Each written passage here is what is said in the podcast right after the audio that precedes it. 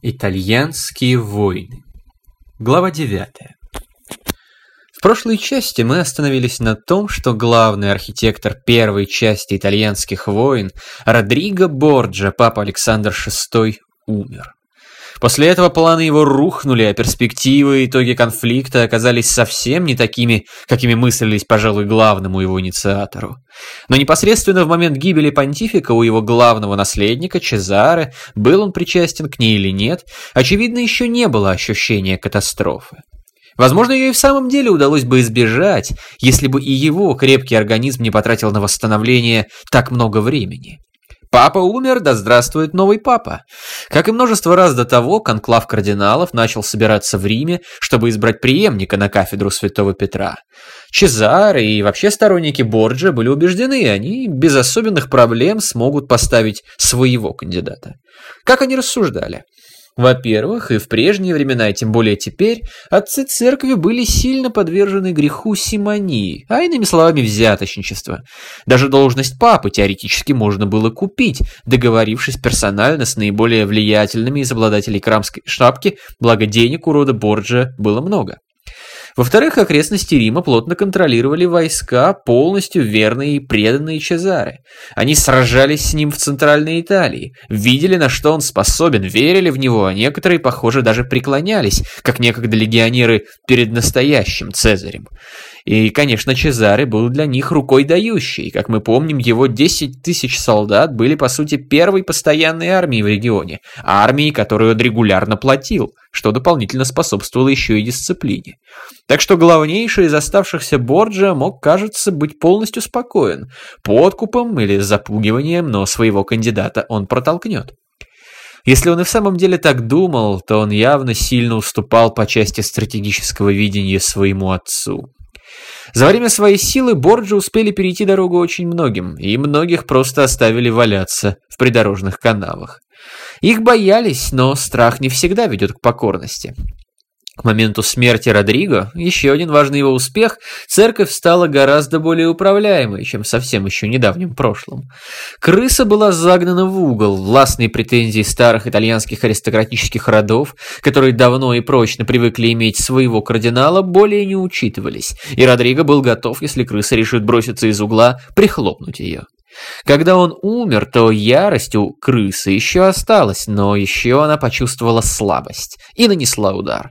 Все враги рода Борха выступили сообща, но и это не было главным. Важнее всего остального, в том числе и персонально, Борджа с их аппетитами для церкви был вопрос о отнесении себя со светскими властями. Великая борьба периода Гвельфов и Гибелинов окончилась ничем. Папы не сумели подчинить императоров и вообще сделаться главными сюзеренами христианского мира, но и императоры и другие светские властители не сумели поставить на трон апостола-ключника свою пету. Чезаре проиграл еще и по той причине, что, как-то не парадоксально, шел в папы не сам. Одно дело – это на некоторое время усилившийся род, который несколько раз проводит своего кандидата через конклавы. И совсем другое – светский господин, который произвольно решает, кому быть новым понтификом. Некоторые кардиналы, прежде всего те, которые представляли не итальянские епархии, могли бы даже поддержать, особенно за деньги нового Борджа. Им не было особенного дела до того, кто будет преобладать в Италии. Но вот на что они пойти не могли, так это согласиться на появление некой светской династии, которая из поколения в поколение будет самовластна и ультимативно ставить своих людей на папский престол. А ведь именно к этому и вел в конечном счете дело Чезаре. И почти уже того не скрывал. К появлению своей сильной власти над большей частью полуострова, которая будет, пусть, конечно, и неформально, находиться выше папы. Хуже всего для Чезаре же было то, что он даже не мог в крайнем случае оставить свои светские мечты, войти в лоно матери церкви в рекордные сроки, произвести себя в кардинала, а потом и папы. Это и само по себе было бы сложно и сильно наступало бы на горло его мечтам, но даже и резервная возможность чего-нибудь подобного у него отсутствовала. Ведь он уже был священником и даже кардиналом был и сам покинул эту стезю. Возврат теперь означал бы полное крушение всех церковных устоев. И тоже очень важную, слишком большую уступку в вопросах о соотношении светского и церковного, чтобы это могло стать реальностью. Наконец произошло нечто еще худшее для так и не состоявшегося Цезаря. Только что враждовавшие открыто монархи Испании и Франции попытались заключить мир. Они его в итоге и заключили, как мы помним, 31 января 1504 но до того и тот, и другой король успели привести армию под стены Вечного Города, чтобы поддержать своего кандидата в папы. То, что при Родриго было немыслимо, быстро становилось реальностью. Причем основным мотивом, вероятно, был страх перед перспективой, что новый папа скажет свое слово в поддержку противной стороны. При живом, дееспособном и умном понтифике попытка вторжения привела бы к тому, что он нанес бы могучий удар по одному из врагов и быстро договорился со вторым, используя общего неприятеля как главный рычаг. Сейчас, при том, что папское государство было теперь сильнее, чем когда-либо прежде, ни французов, ни испанцев никто не останавливал. В итоге в окрестностях Рима стояло сразу три армии, к уже упомянутым нужно добавить армию Чезаре, и ждали, что будет, брецая, но с осторожностью оружием в знак поддержки.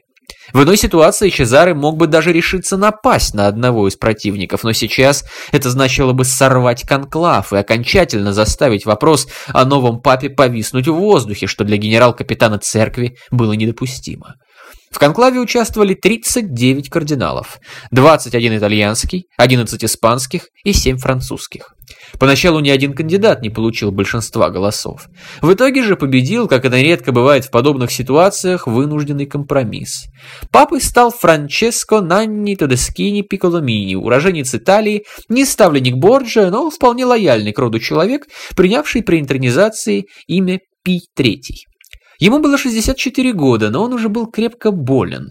Многие понимали, что слишком долго место свое занимать он не будет. Интересы его были достаточно мирные, и он, кажется, действительно во что-то верил. Коронация состоялась 8 октября 1503 года. Чезаре, вероятно, скрипел зубами, французы и испанцы вздыхали со смесью облегчения и разочарования, но Пий III руководил Святым Престолом недолго, всего 27 дней. Причем, можно сказать, почти что не приходя в сознание. Длительные церемонии посвящения и коронации так утомили Пия, что он слег в постель. Пий III успел, однако, отдать приказ об аресте Чезаре Борджа и вскоре скончался. Современные ему хронисты утверждали, что Пий III был отравлен. Надо думать, так полагал и он сам, раз отдал приказ в отношении Чезаре, но доказательств этому утверждению пока не найдено, и едва ли они правдивы. Наибольшая вероятность смерть была ввиду естественных причин. Другой, тоже вполне реальный вариант, яд был, но не от Чезаре, который едва ли стал бы рисковать так, когда войска интервентов еще не до конца вышли с папской территории одного из конкурентов в борьбе за Тиару. Так или иначе, но были назначены новые выборы.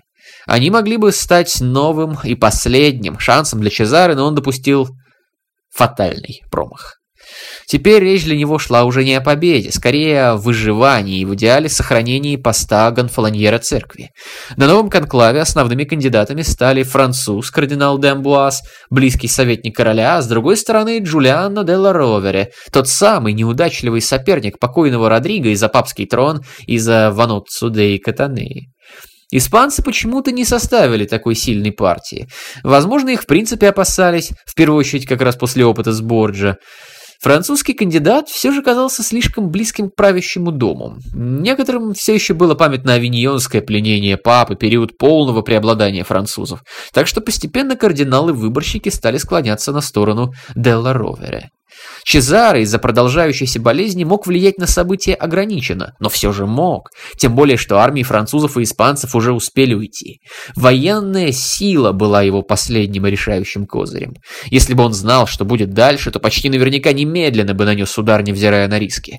Вместо этого он, однако, через своих людей вышел на Делла Ровере и договорился с ним о поддержке в обмен на обещание, претендент на Тиару дал его публично, сохранить за Чезаре руководство над войсками церкви. Сам кардинал тоже не сидел на месте, активно возобновляя старые связи и подкупая других членов конклава. 1 ноября 1503-го Делла Ровер стал папой Юлием II и немедленно отрекся от собственных слов. Вместо этого он также публично заявил да волю давно копившимся чувствам и торжествуя месть. «И я не буду жить в тех же комнатах, где он, Александр VI, осквернил святую церковь, как никто до него, узурпировавший папскую власть за счет помощи дьявола. Я запрещаю под страхом отлучения от церкви говорить или думать о Борджа снова. Его имя и память должны быть забыты. Он должен быть вычеркнут из каждого документа. Его правление должно быть уничтожено. Все портреты Борджа должны быть покрыты черным крепом. Все гробницы Борджа должны быть вскрыты, а их тела отправлены туда, откуда они пришли, в Испанию.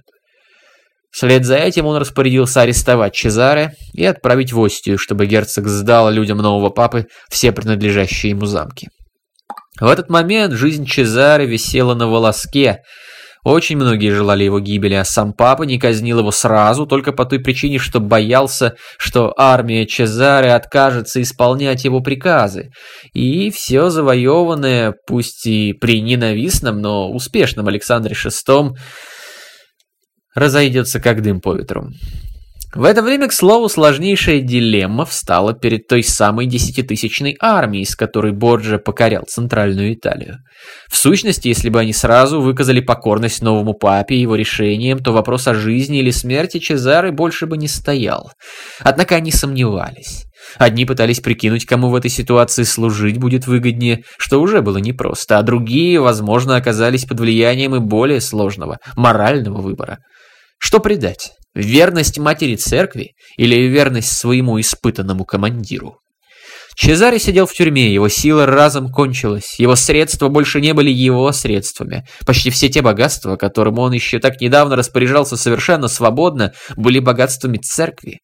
И все же солдаты, или во всяком случае существенная их часть из расчета, убеждений или верности продолжали медлить. В итоге Чезаре удалось вырваться и даже добраться до Неаполя, уже прочно находившегося под испанским контролем, где он связался с Гонсало де Кордобой, гранд-капитаном. Тот уважал Чезаре как воин воина, понимал, что при его помощи и помощи Испании тот вполне может вернуться в Рим. По некоторым свидетельствам, к тому же, они уже знали друг друга раньше и были чуть ли не приятелями. Но король Испании не хотел ссоры с новым папой, опасаясь, что тот тогда ринется на сторону французов. Руководствуясь исключительно интересами испанской короны, де Кордоба заключил Чезаре под стражу и отправил Вильянуэва дель Грау в Испании, где герцога Валентинуа и заключили в замок Ламота, желая сохранить хорошие отношения с папой Делла Ровере. Судя по всему, перед ним тоже стоял весьма нелегкий выбор, и он тоже сделал его не без труда, скрипя сердце. На этом мы временно оставим Чезаре, который успел за считанные месяцы потерять все то, чего достигал всю жизнь, и поговорим о Юлии II. Родриго Борджа был человеком порочным, но и гениальным. У Юлия II, кажется, на гении или что-либо еще места просто не оставалось. Хитрый, но довольно примитивный, двухходовый, хитростью жадный, мстительный, лживый. И это далеко не полный комплект эпитетов. Согласно апокрифу, в момент избрания, едва ли не надевая папское облачение, Юлий якобы произнес фразу, которую, в общем, он мог в действительности в этот момент и не сказать, но которая отлично характеризует его последующее правление. «Господь даровал нам папство, будем же им наслаждаться. Ни один из пороков предшественника, кроме, возможно, инцеста, не обошел и Юлия. Он пристроил на сытые места в Риме всех своих внебрачных детей. Он сделал своего племянника кардиналом. Вот только ни его родня, ни он сам не обладали размахом Борджа. Еще папа был гомосексуален, ну или, вернее, будет сказать, бисексуален. Женщинами он сходился тоже, иначе не появилось бы детей, но молодых юношей предпочитал э, все же больше. Само по себе это еще не так страшно, но ему хватило ума возвысить одного из них до положения самого настоящего фаворита, который получил вполне реальные властные полномочия и умудрился просрать важную для папы битву. Впрочем, об этом потом мы еще поговорим. Юлий II, естественно, как уже все, надеюсь, поняли, был не ровнее Родриго Борджа, но власти и влияния он хотел ничуть не меньше. И если пытаться усиливать его за счет Франции или Испании, их владений, клиентов в Италии он откровенно боялся, то вот завоеваний Чезаре отдавать не желал, напротив, был весьма не прочь их приумножить. Как только все же удалось получить контроль над армией, плюс в 1506 году Святой Престол впервые напрямую заключил договор со швейцарцами, что и считается теперь моментом основания швейцарской гвардии Папы, Юлий принял решение спровоцировать новую войну. Тем более, что, как ему показалось, его смертельно оскорбили, а чего-чего, а недостаточного формального пиетета перед своей персоной, отказа в тех или иных почестях новый противник не прощал. Другой причиной, конечно, было золото. Новым врагом должны были стать и стали жители богатейшей Венецианской республики. Но о ней, о том, как в войну были вовлечены другие силы и как она развивалась, в следующей заметке.